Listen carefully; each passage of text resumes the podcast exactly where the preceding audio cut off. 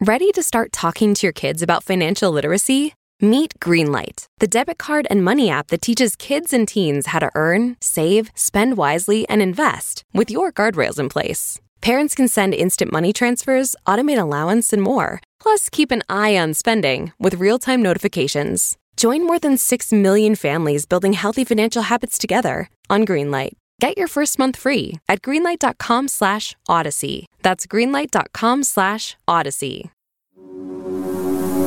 C13 Originals.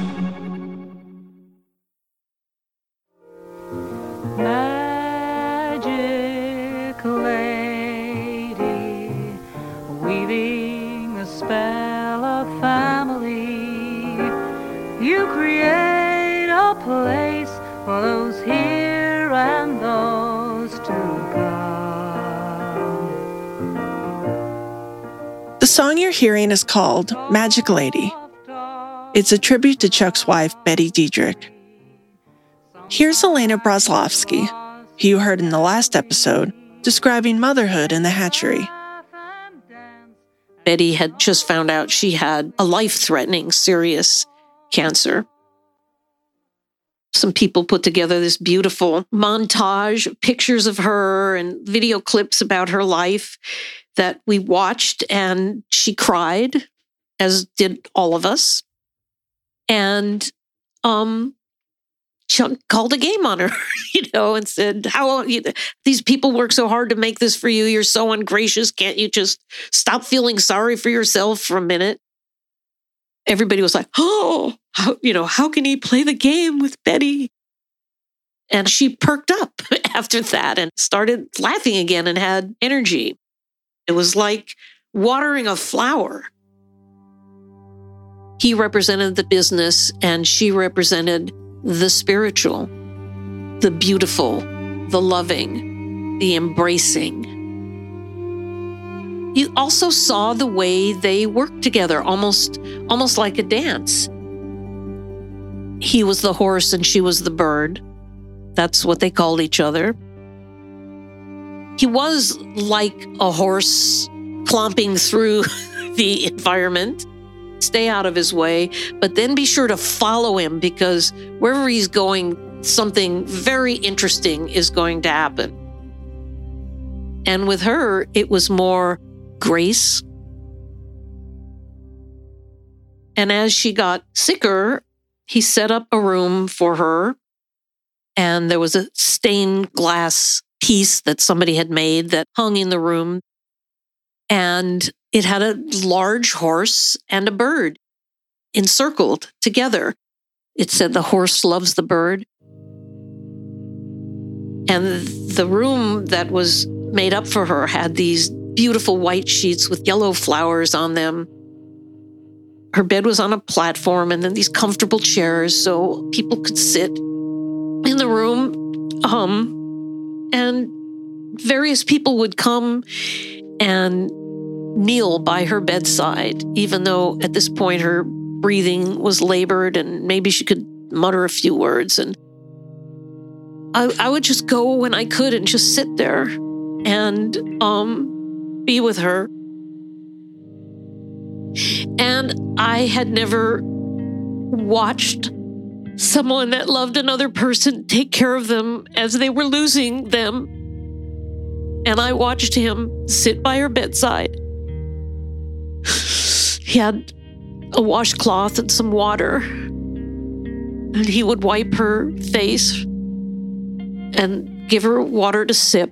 And at this point, her breathing was like a, a rasping. you know, you could just hear. Um, I don't think she was capable of saying much at all. And he was sitting by her side saying, it's all right to let go. It's going to be beautiful.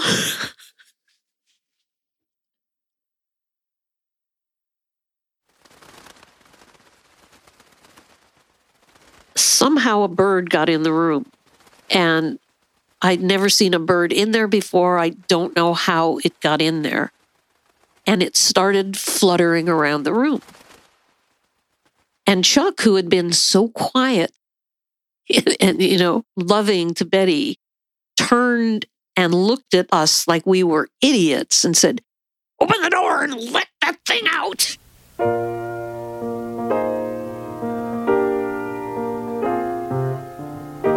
Mother to so many children, more than you can see. We are In April of 1977, Betty Dederich passed away. sing, singing your song, Betty D. She had died at 3 a.m. Her last words were take care of each other. My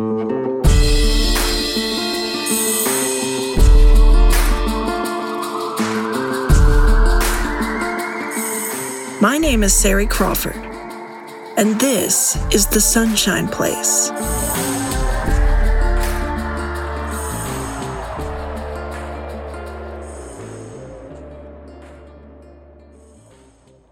Betty. She and I were partners and we were sisters, and I loved her from the time she walked in until I walked out. This is Lena Lindsay, 95 years old, one of the original members of Synanon. Can you see that? And that's Lena's son, Bill Goodson, We grew up. One of the first kids in It Synanon. they were just partners. They Yeah. were just- They're looking at a photograph of Lena and Betty from the early 1960s. That's, that's them in the water. That's me and Betty. Is that in front of the? Yeah, that's in front of the armory. In the photo, they're both in shorts and t shirts, up to their ankles in the Pacific Ocean, with big mm-hmm. smiles on their faces. Me and my girl. She was still that same Betty. I didn't even know that she was sick. I didn't even know that she had cancer or anything. She never let me know. Lena didn't know that Betty was dying because Lena had left Synanon, and her kids had left before she did. They used to come and have dinner with me every once in a while. And uh, Betty told me that the kids couldn't come back to the club anymore. She and Chuck both knew that I wasn't going to go for that.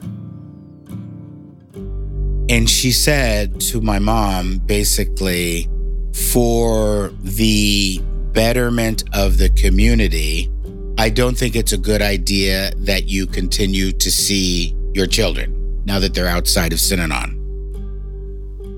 What happened soon after is my mother left Synanon. After almost 20 years of being in Synanon, the prospect of leaving would have been daunting to say the least. But I know that that conversation with Betty sealed the deal. And I know in my heart that Betty did that on purpose and made sure that my mother left before things got weird. Things were beginning to change in Synanon and not for the better, and particularly not for the old timers, the original dope fiends that were still in Synanon. And my mother was one of those people. Old timer dope fiends like Lena were in leadership positions in Synanon, and they had a lot of status because of their longevity. Rehab was still Synanon's purpose on paper, but Chuck was more interested in attracting lifestylers into the community. Chuck was all about money. And uh, they used to move in and give up all their stuff. And we, as dope fiends, used to laugh at them because we used to say a lot of them were crazier than the dope fiends were. Because as dope fiends, we knew that we were nuts, but they thought they were somewhere close to their right minds and they were out of their birds. Where he talked to us drug addicts like we were animals, like we had done nothing. Somewhere along the line, out of all of us that helped Chuck build the place, he sort of cut us loose. Cut us loose for the people with the money. Chuck said that dope fiends like Lena came into Synanon with nine fingers, and so he wanted to surround himself with people who had all 10 fingers. People like Ron Cook, the accountant who became president of Synanon. He would say, Hey, don't forget you're a nine fingered person. It would be a way of describing somebody who came in who'd had a drug habit, who'd been in jail, who had all these problems. You have that limitation in life. Don't forget it. Compare that to somebody who has 10 fingers, who went to college, got a degree, became a CPA. It didn't mean that I'm a better human being. And a lot of the people who really prided themselves on being a dope fiend rehab joint. They were no longer number one in the community, and they felt resentment and they felt losses. It was becoming a different organization. It's not the same business. It moved to the next level.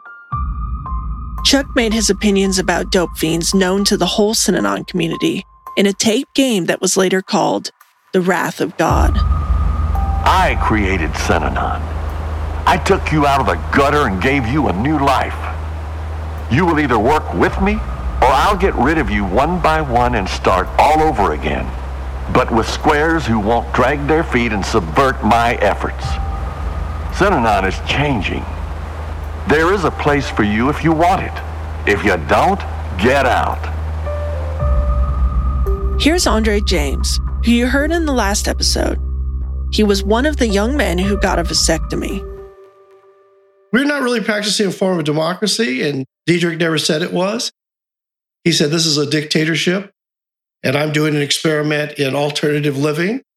And if you don't like it, you can leave. Andre came to Synanon as a teenager from San Francisco. And when he got there, he was enrolled in a program that Chuck called the Academy, which was kind of like a college for promising young people in the community. He said, We're going to give you a real education, a revolutionary education. They wanted us to help build the organization. The organization, I think, was getting bigger than he could control because now you had 2,000 people living in five different places across the country. How do you maintain that culture? Chuck needed people he could trust, who wouldn't challenge his ideas, who could take the mantle from him if he ever decided to give it up. We became megaphones for Dederich's ideas, let's put it that way. To basically spread the word with our red books, if you will. I always use the image of the red book from communist China. Veteran old timers, they all had their own following within Synanon. I saw a jealousy he had with them.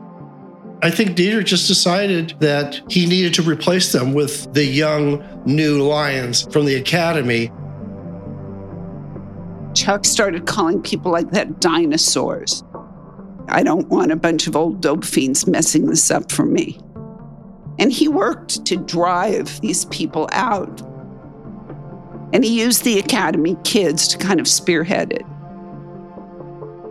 This is Corey Becker, who spoke last episode about how Chuck's childlessness policy affected her relationship with her newborn daughter. Before she was a mother, she was a member of the Academy. It was like the Red Guard, Chairman Mao's Red Guard. You know, just taking all these young people and sending them out to put the professors and the businessmen in re education camps. It was the same kind of thing. And he would tell us that we were the flies. He said, You can't go toe to toe in the game with these old timers, but you can be like a fly just annoying the fuck out of them. Pretty soon, there's so many of the flies, you can't swat them all away. I was really gung ho. If someone had done something, made a mistake, I was the first Red Book carrier to take you into a game and expose it. We were always airing out things that could create corruption. Whereas the veterans, they saw the wisdom in having confidences and not making everything a crime. And so the veteran was corrupt, someone holding us back from our true evolution into a new kind of community.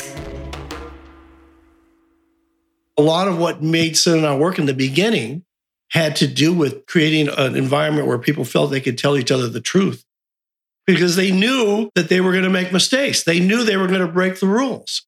And they knew they needed to talk about it so that they didn't end up running out and ODing and killing themselves. Here's Margot McCartney, who was addicted to heroin when she came to Synanon in 1963. So she was one of the old timer dope fiends. You heard her back in episode 2, explaining why the game was the reason that Synanon worked.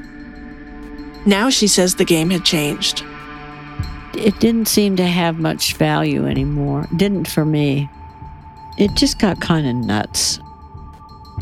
Somebody was challenging Chuck in a game. It was a woman, and he got up and he poured a soda on her head. And I thought, God damn, that's out of control. That's not Synanon he just became very insecure and didn't want anyone to criticize him. I think Chuck was, I don't know, I just think he lost it.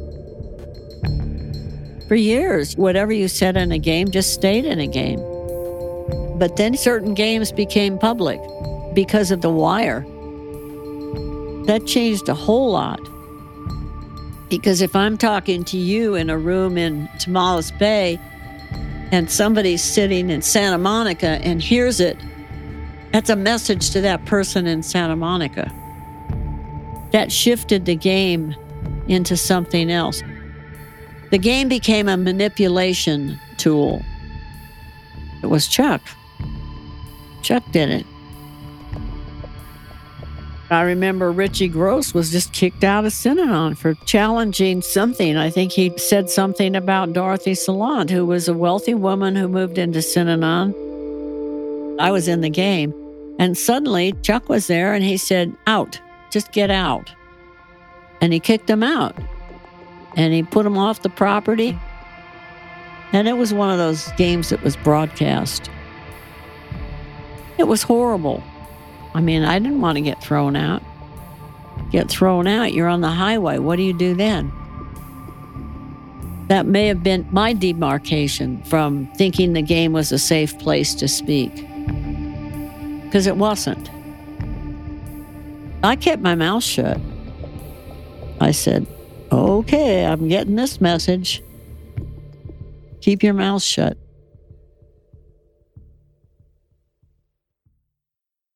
Knowing how to speak and understand a new language can be an invaluable tool when traveling, meeting new friends, or just even to master a new skill. But it's not always simple when you're bogged down by textbooks and structure classes. That's why so many people trust Rosetta Stone. Rosetta Stone is the most trusted language learning program, available on desktop or as an app. It truly immerses you in the language you want to learn, like Spanish, French, Italian, Chinese, and more. You won't just be studying English translations. The Rosetta Stone intuitive process helps you pick up a language naturally, first with words, then phrases, then sentences. Don't put off learning that language. There's no better time than right now to get started. For a very limited time, listeners can get Rosetta Stone's lifetime membership for 50% off. Visit rosettastone.com slash rs10. That's 50% off unlimited access to 25 language courses for the rest of your life. Redeem your 50% off at rosettastone.com slash rs10 today.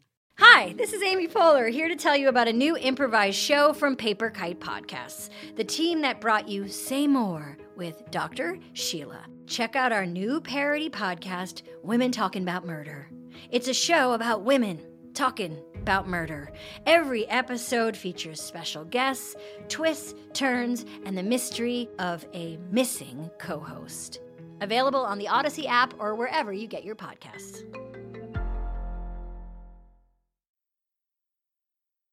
we had a demonstrator and she made an announcement to our classroom that something really wonderful had happened.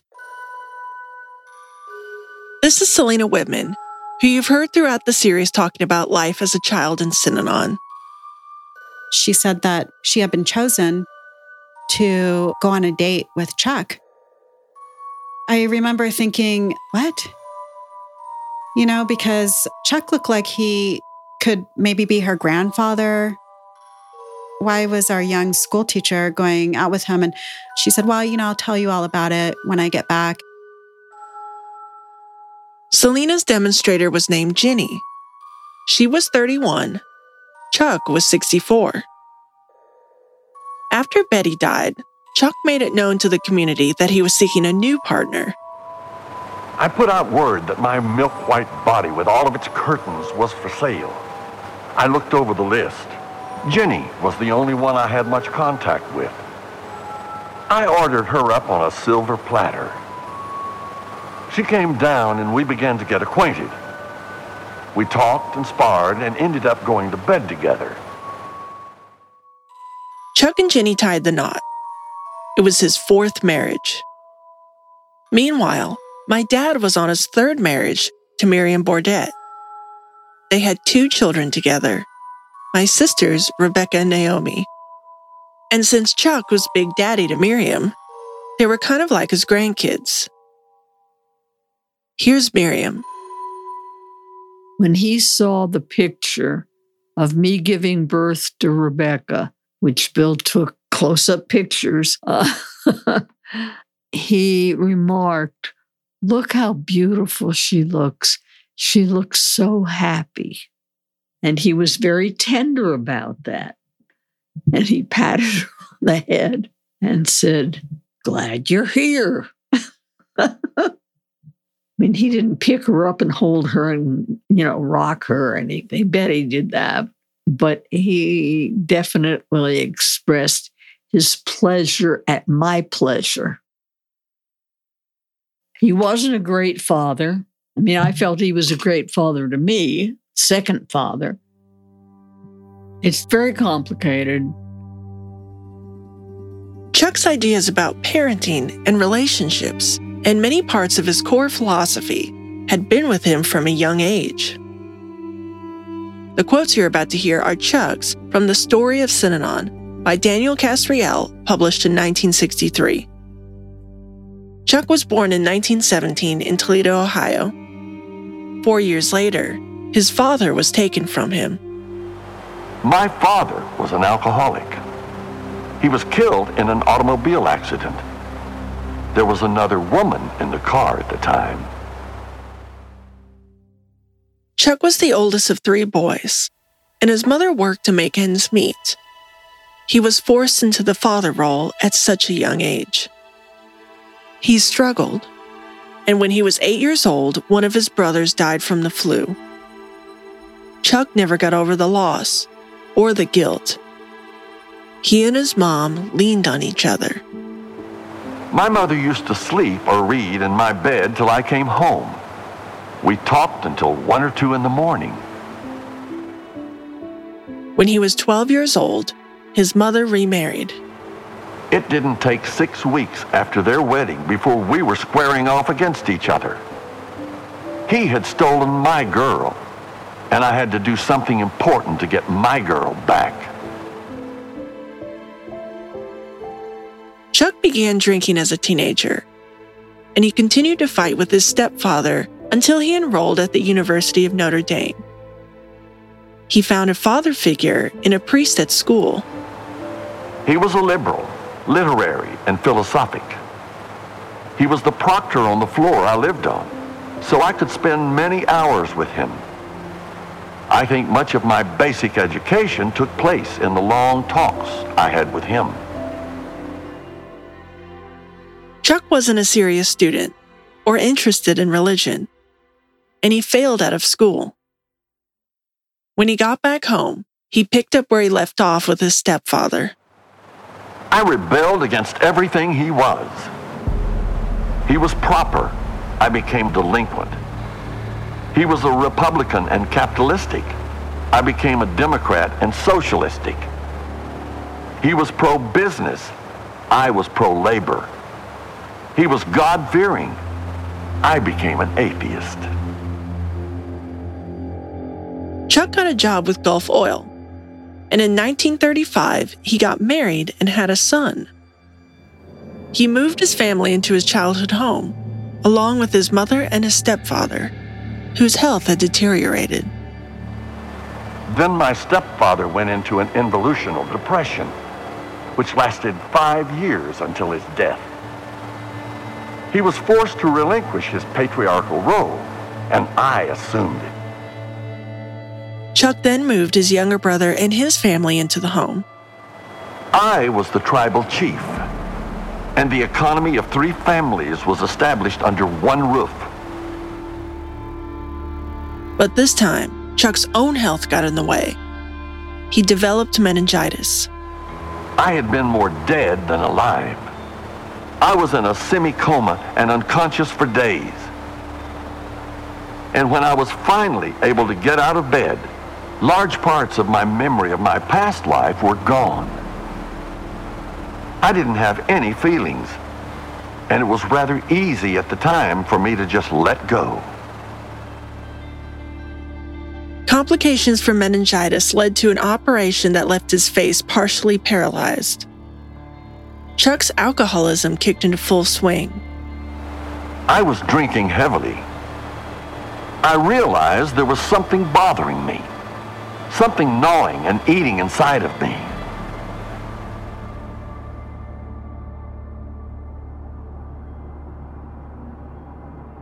Chuck got in his car and drove west, and kept going until he hit the beach. In 1943, when I left my family, I thought I would come to the West Coast and die, where there was warm sunshine. Chuck saw his life as a failure. Until that one day when he stumbled into an AA meeting and began to turn his life around. By 1958, he'd formed Synanon and became Big Daddy. He was going to try to play the father role one last time, even if he had never fully reconciled with the trauma from his past. I never could be a good father. I couldn't learn when I was a child to be a father to my baby brother. And I guess I gave up trying. I always had a feeling of inadequacy.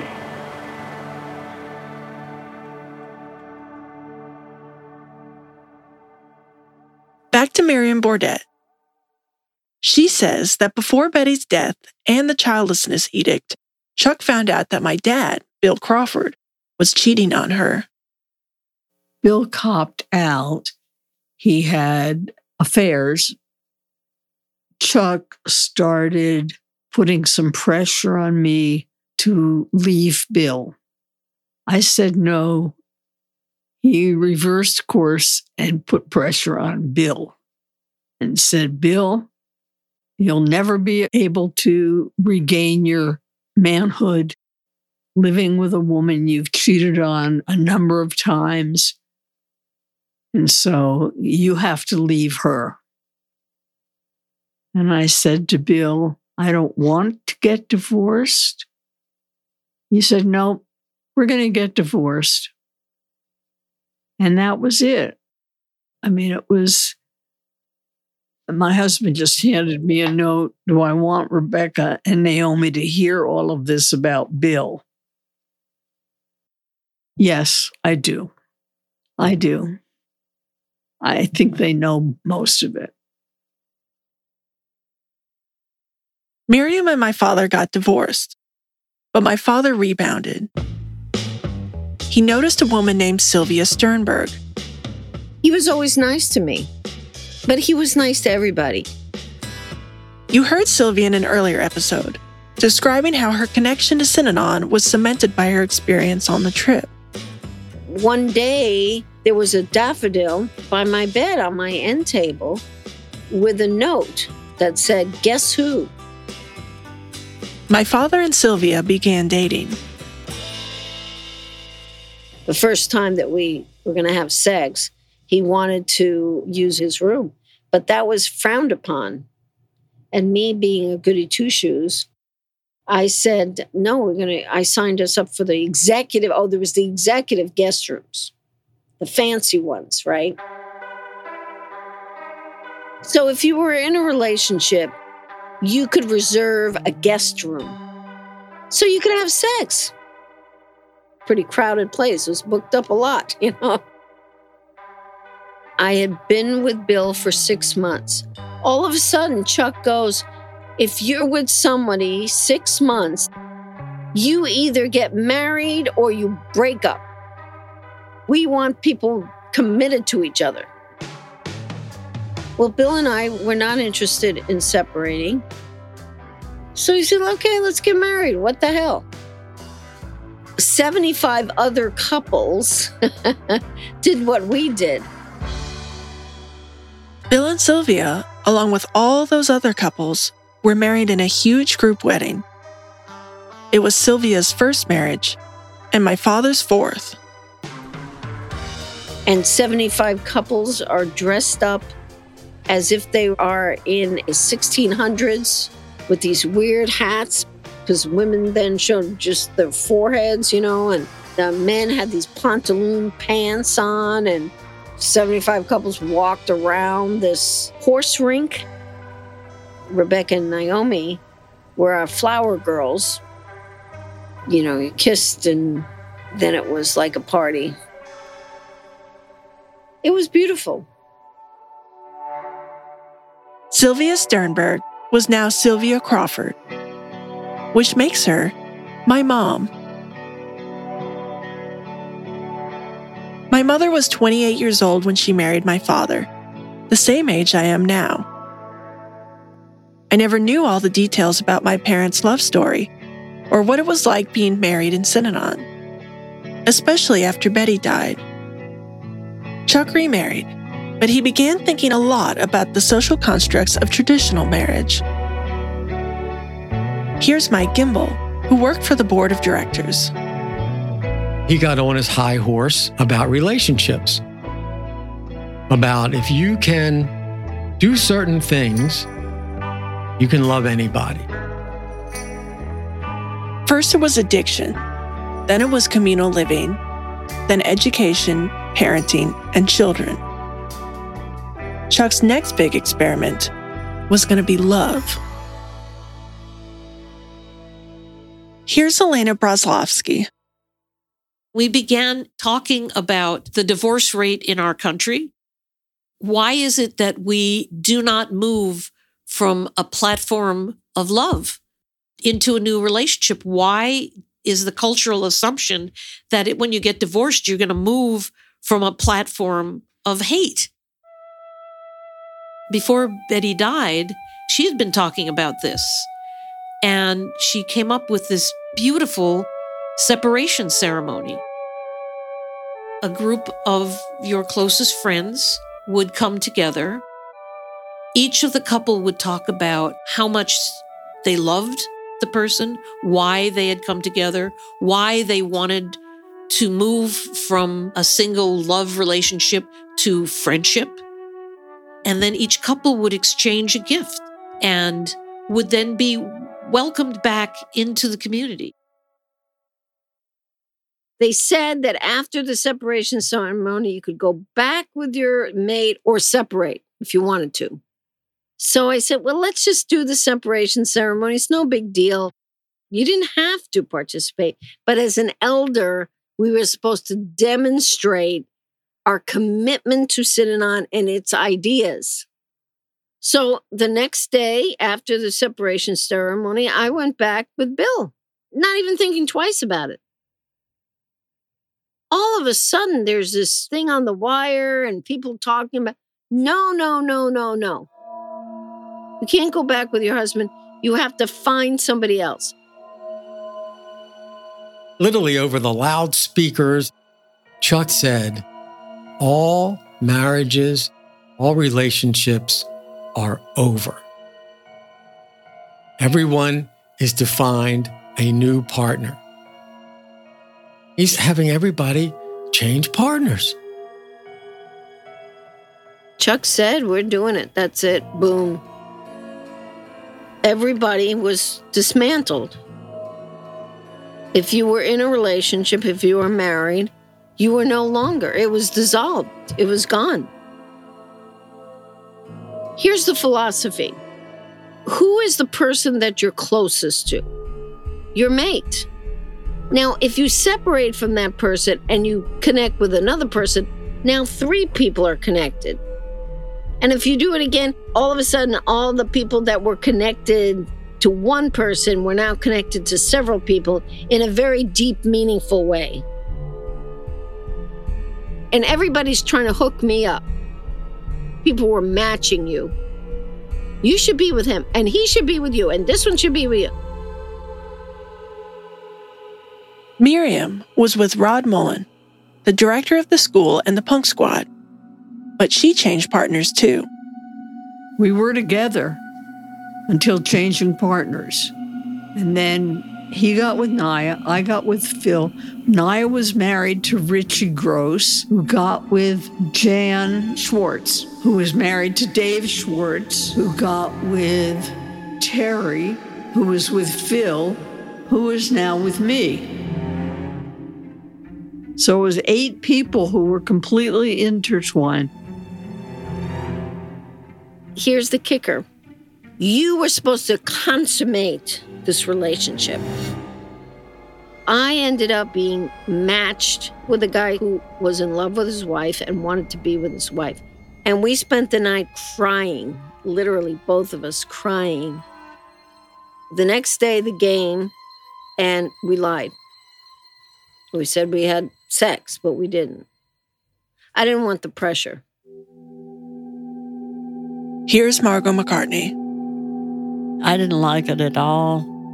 I felt like a uh, pawn in a chess match. My husband, he came home from a trip to see Chuck and announced that he was going to be going with Chuck's secretary, whom he's still married to. So, you know, I guess it was a good relationship for them.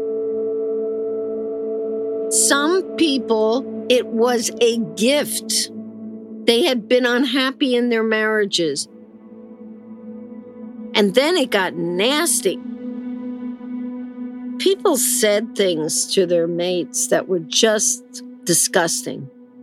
I'm so happy now. You were so this, you were so that. Not just everyday things, but sexually and bodily. And oh my God. How does a place tell you who to love? I thought, wouldn't it be funny to perform some kind of emotional surgery on people who were getting along pretty well? I changed partners with my wife, who I was still really in love with, thinking, okay, this is what it's going to take to build the organization and for us to show true loyalty. Andre James was one of the promising young up and comers from the academy. He was close enough to Chuck to notice the different motivation. Chuck found himself in games crying because he lost his wife. It was totally human. And it was all about I'm in pain. I have to do it, so you guys have to do it. I think that he wanted us all to be at the same level of emotional stress. He was that vain and that manipulative a person. By the end of the year, roughly 300 couples had changed partners. Now you can start to understand how interconnected people in Synanon are. When you add kids and grandkids into it, it seems like we're all related. You're marrying the organization. You're making Synanon more important than your primary relationship. And that's what Dederich was all about at that point loyalty. Loyalty to the organization first. If I get them to do this, then I can get them to do anything.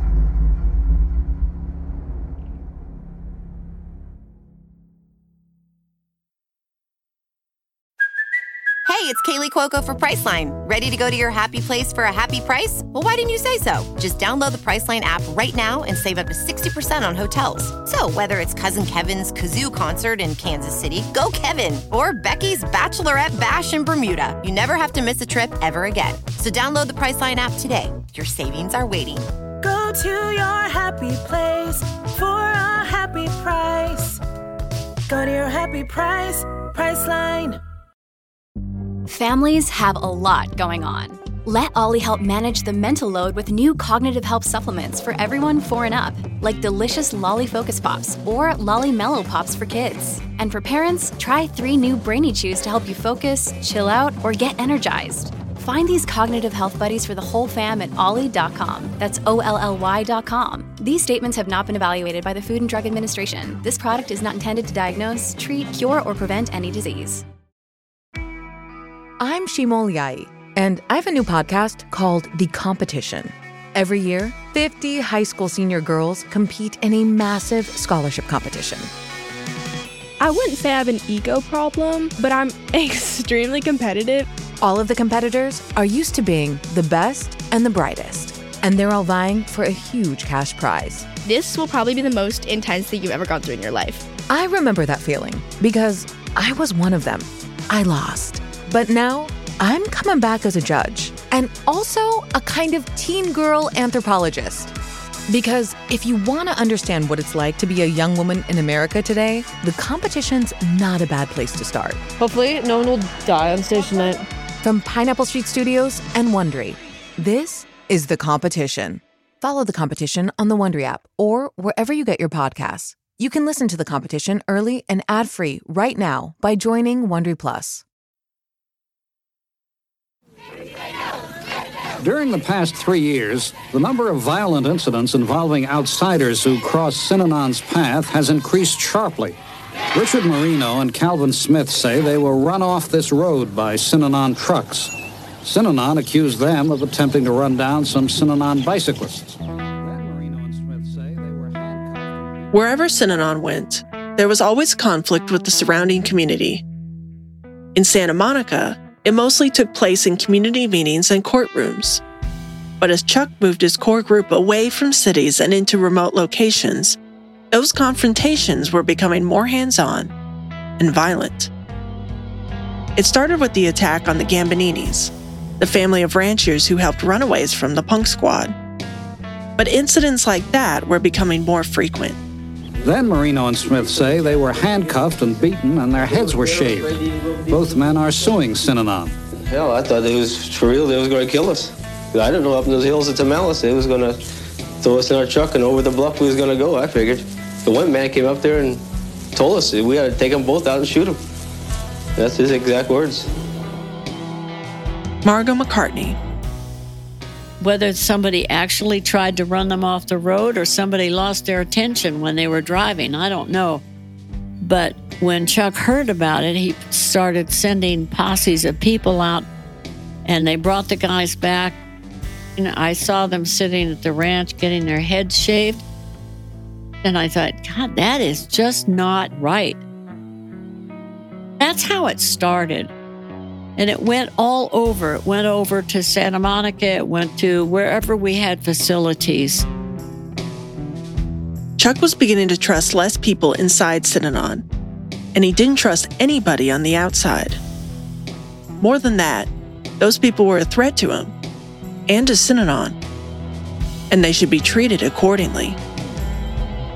Robert Graham, a former drug addict who was helped by Synanon years ago, says he had a similar experience. Graham says Chuck Dederich himself threatened him. Chuck Dederich walked in and he said, I want that one's legs broken, and I want you to shove him in the back of his car and run it off the pier. Robert Graham was the worst thing you could be in Synanon. He was a splittee, an outsider who was once an insider. He had fled from the community, but then he wanted to return. And when he came back on the property, he was assaulted. Some members say that they weren't aware that this kind of thing was happening, but my dad definitely knew what was going on. One of his jobs was to write something called the Family Report at the end of every year, which documented all the major events in the community. And every year, violent incidents took up more space in the report. I'm not trying to say my father was a saint in any sense, but he was becoming deeply concerned by it. But Chuck, he loved my dad's reports. Here's my mom, Sylvia. Chuck calls him on the wire and says, Bill, I want you to come to the home place. I want you to be the Synanon archivist. You're going to be the historian for Synanon. You know, it's like being invited to the castle, being in the royalty. My father had different ideas, though. The growing violence was troubling to him. But more than that, he and my mom were each matched with someone else after Chuck's changing partners edict, and he'd been moved to the Santa Monica facility. So he decided that he was going to turn down Chuck's offer. And he was going to defy his policy by getting back together with my mom. He knew that would make them pariahs, and that their only real option was to leave Synanon, to run away. Here's my mom reading a letter from my dad. Dear Sylvia, I'd feel much relieved now that I've finally really made a decision. I know those that are happily pushing through with their new relationships will probably hate us. I wish there were some way to do things right in Synanon. He has right in quotes. I love you. I'll court you all over again. Love, love, love, Bill. That's it. My parents met in Santa Monica to gather some belongings. As we were about to get out of there, I said, Bill, you know, Chuck's always saying, You dope fiends, you ungrateful. Don't you think you should call and tell him you're leaving and say goodbye? He says, Yeah, I guess you're right. So he calls. Bill says, Chuck, I'm leaving. And he says, So long, kid, in a really nasty way. So we start to walk out the door and we're stopped. A phone call was made. Chuck told Santa Monica that we were leaving and that they should stop us and take anything we had on us. And they took Bill away from me. I was very nervous. You know, one of their fold was leaving the fold. Now he's thumbing his nose at Chuck and Synanon, and this is fodder for a lot of hatred. They took me in a separate room. They strip searched me. They told me to take off all my clothes. I wanted to cooperate because I thought maybe that would help Bill. But I didn't know what they were going to do to him. I thought they were going to beat the shit out of him, to be honest. They didn't hurt him, but they strip searched him too. And then they let them both go. We uh, walked down the stairs, we left, and we looked behind, and there's two Synanon guys following us. And I told Bill, I said, These guys back there, look. We were terrified. My parents got into a taxi and drove to an old friend's house where they began hiding out. Now they were splittees, and not just any splittees.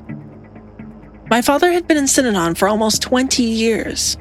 He was close to the top of the organization, and he was the author of that report that documented the violence in Synanon.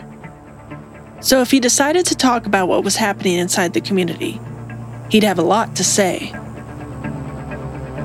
We didn't know why those guys were following us. And I knew that this was not going to end well.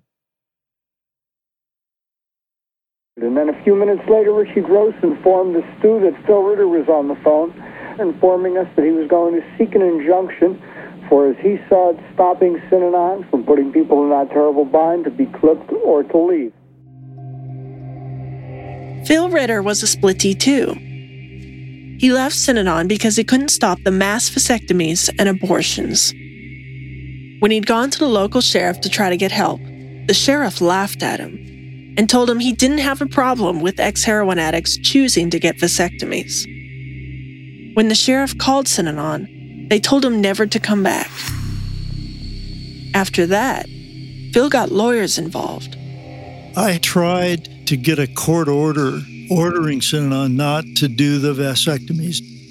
But by the time we got a judge that would issue an order, they had already done all the vasectomies. Phil's wife Lynn stayed in Synanon, but now she was his former wife after changing partners. Phil took further legal action and was able to get visitation rights with their daughter.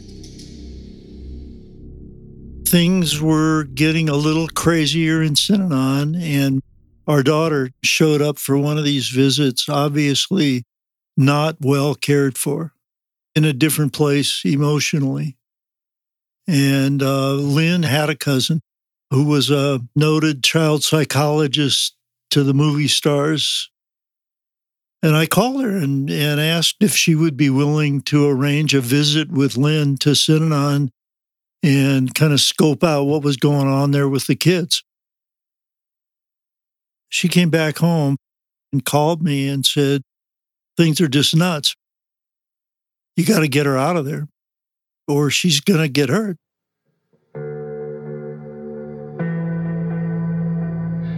Phil got more aggressive in his pursuit of custody the lawyer came up with an idea that we could just put Chuck on the stand and get him to talk under oath about what was going on in Synanon.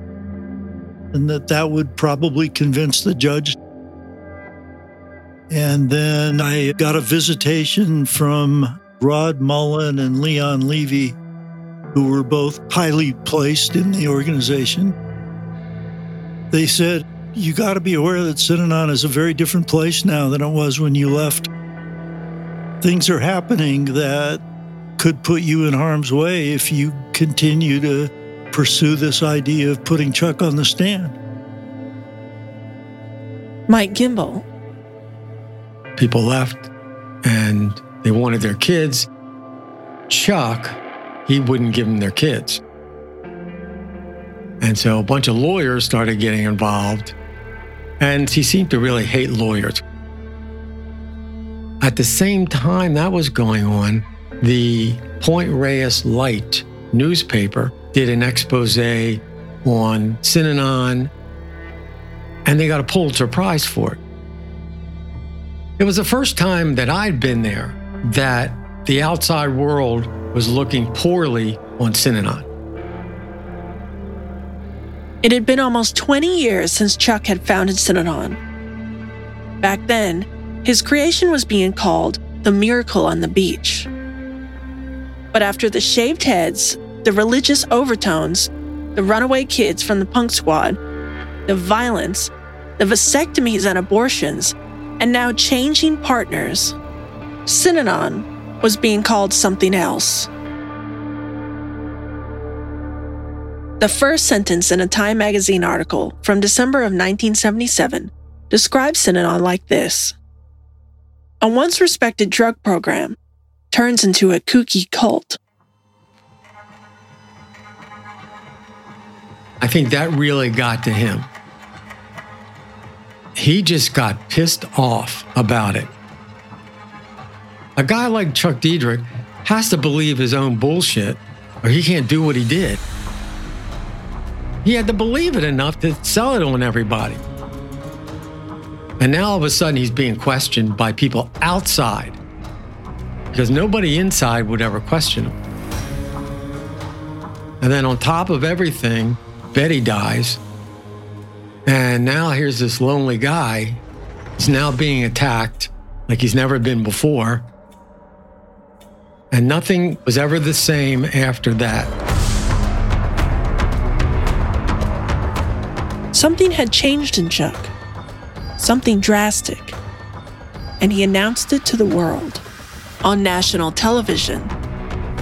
Synanon has many, many thousands of friends uh, who've been helped by Synanon, and uh, uh, I, I, don't know what those people might do. And I have no way of being responsible uh, for it. Uh, bombs could be thrown into odd places. That's too bad.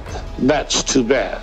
Uh, I would certainly not institute anything like that, but I have no way of, of preventing it if it would happen. The people at Time Life will undoubtedly consider that a thinly veiled threat.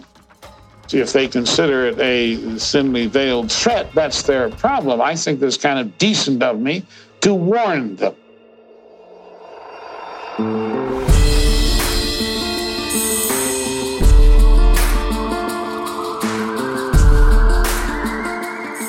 Next time on The Sunshine Place. Chuck says, We're going to build our own security department. The head of security presented a proposal for some guns. So I said, How many guns do you need? Chuck decides he needs his own security. But as his paranoia grows, he decides he needs his own army. He wanted a serious outfit. He wanted his own special forces. He wanted his own Green Berets. He developed and came up with the Imperial Marines. And the lines between protection and aggression start to become blurred. And I said to the guy, I'm gonna take your own shotgun and shoot your fucking head off if you ever do this again. Don't mess with Synanon people. They'll come after you. Thank you for listening to The Sunshine Place, a creation and presentation of C13 Originals, a Cadence 13 studio. Executive produced by Robert Downey Jr., Susan Downey, and Emily Barclay Ford for Team Downey, Chris Corcoran and Zach Levitt of Cadence 13, and Josh McLaughlin. Written and directed by Perry Kroll of C13 Originals. Editing by Alistair Sherman and Perry Kroll, with production and editing assistance by Chris Basil and Ian Mont. Mixing and mastering by Bill Schultz. Narrated by me, Sari Crawford. Original music by Joel Goodman. Marketing, PR, production coordination, sales and operations by Moira Curran, Josephina Francis, Kurt Courtney, Hilary Schuff, Lauren Vieira, Lucas Santrone, Sean Cherry, Lizzie Roberti, and Danny Kirtrick of Cadence 13. Cadence 13 is an Odyssey company.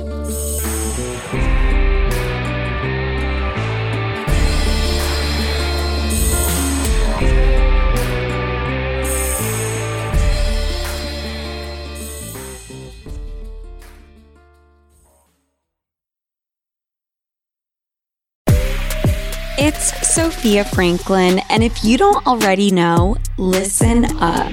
My mini series is live now, each and every Monday, and the only person missing is you. We're dating, we're dumping, we're learning, and we're tapping into all the feels that originally brought us together. Listen and follow Sophia with an F on the Odyssey app or wherever you get your podcasts.